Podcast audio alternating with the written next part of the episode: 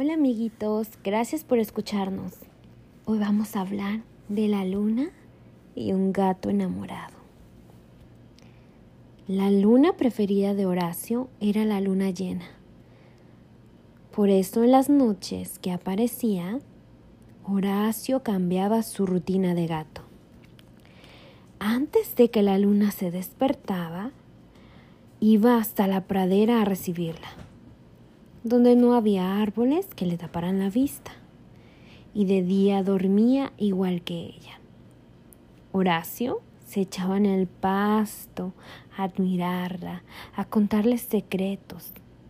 También le pedía algún deseo. El que pedía con más fuerza era que se quedara con él todo el día, o mejor aún, todo el mes.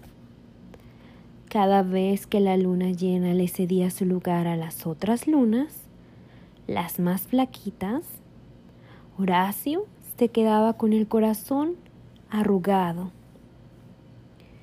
Una de esas noches en que su amada luna ya no estaba, en lugar de irse a dormir, Horacio se quedó a la vera de un río con la mirada perdida.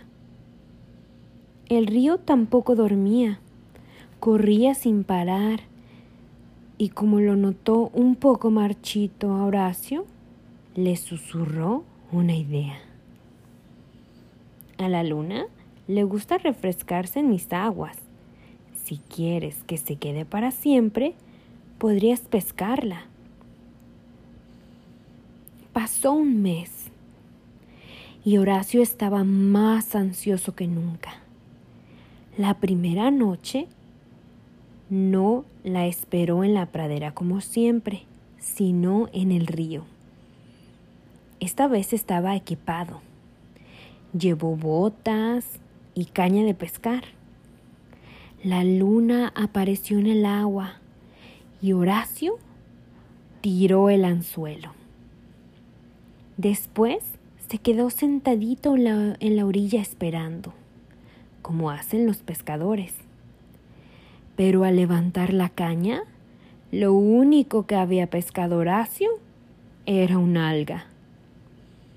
Volvió a intentarlo, una y otra vez, con una red, un medio mundo, hasta con un pescador profesional.